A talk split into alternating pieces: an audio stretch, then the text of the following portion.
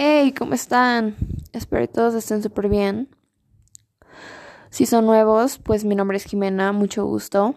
Hoy me gustaría hablarles de algo que pasa dentro del ambiente en el que me relaciono. Estas semanas pasadas, en el lugar donde yo estudio, se presenta una chica con una blusa blanca, al igual que todas, pero ella tiene un cuerpo bonito, tiene un cuerpo definido, hace mucho deporte. Los directivos de la escuela la mandan llamar para que se tape, porque resulta que los adolescentes están a flor de piel. Y pues no me diga eso, señora. Me, me, casi me da un ataque. Lo que sucede aquí es, esa persona es cercana a mí. Y en cierto punto yo dije, esto que están haciendo no está bien. Me metí en la conversación, intenté ayudar, me mandaron literalmente a sentarme, me dijeron, siéntate, cállate. Bueno, dije, se va a solucionar.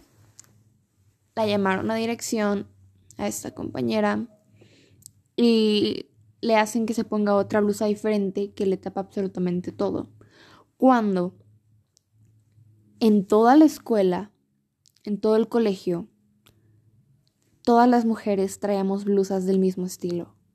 Algo, un estilo crop top, pegado, blanco, corto, pero solo a ella le hicieron eso.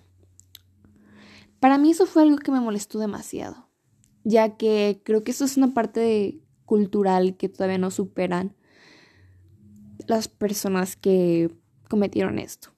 Para mí esto fue una injusticia. Les diré por qué fue una injusticia para mí.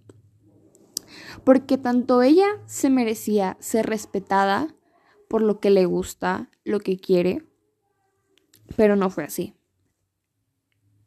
Le privaron de su derecho de libertad.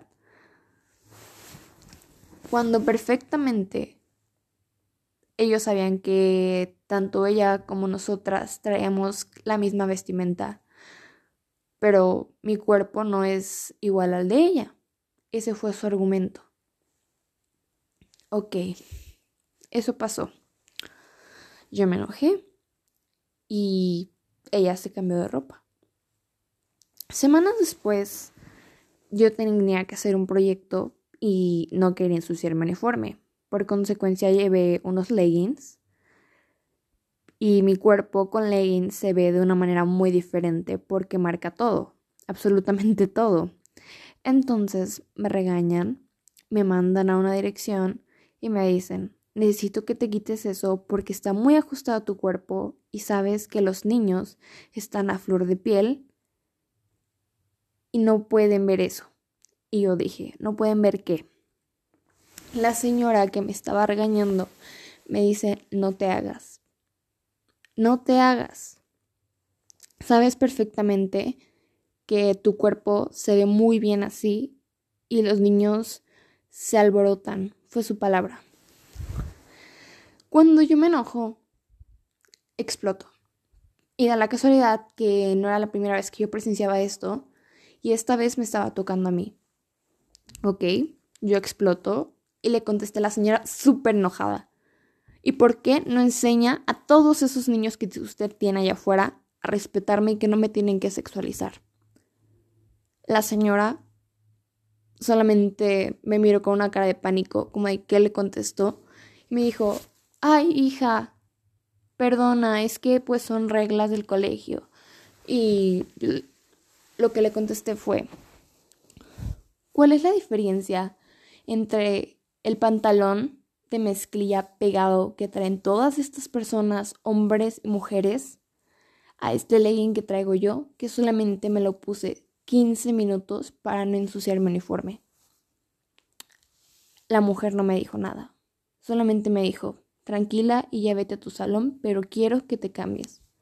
No me dejaron ir a desayunar hasta que me cambié. Fui la última en llegar y por consecuencia me regañaron porque tardé mucho en comer.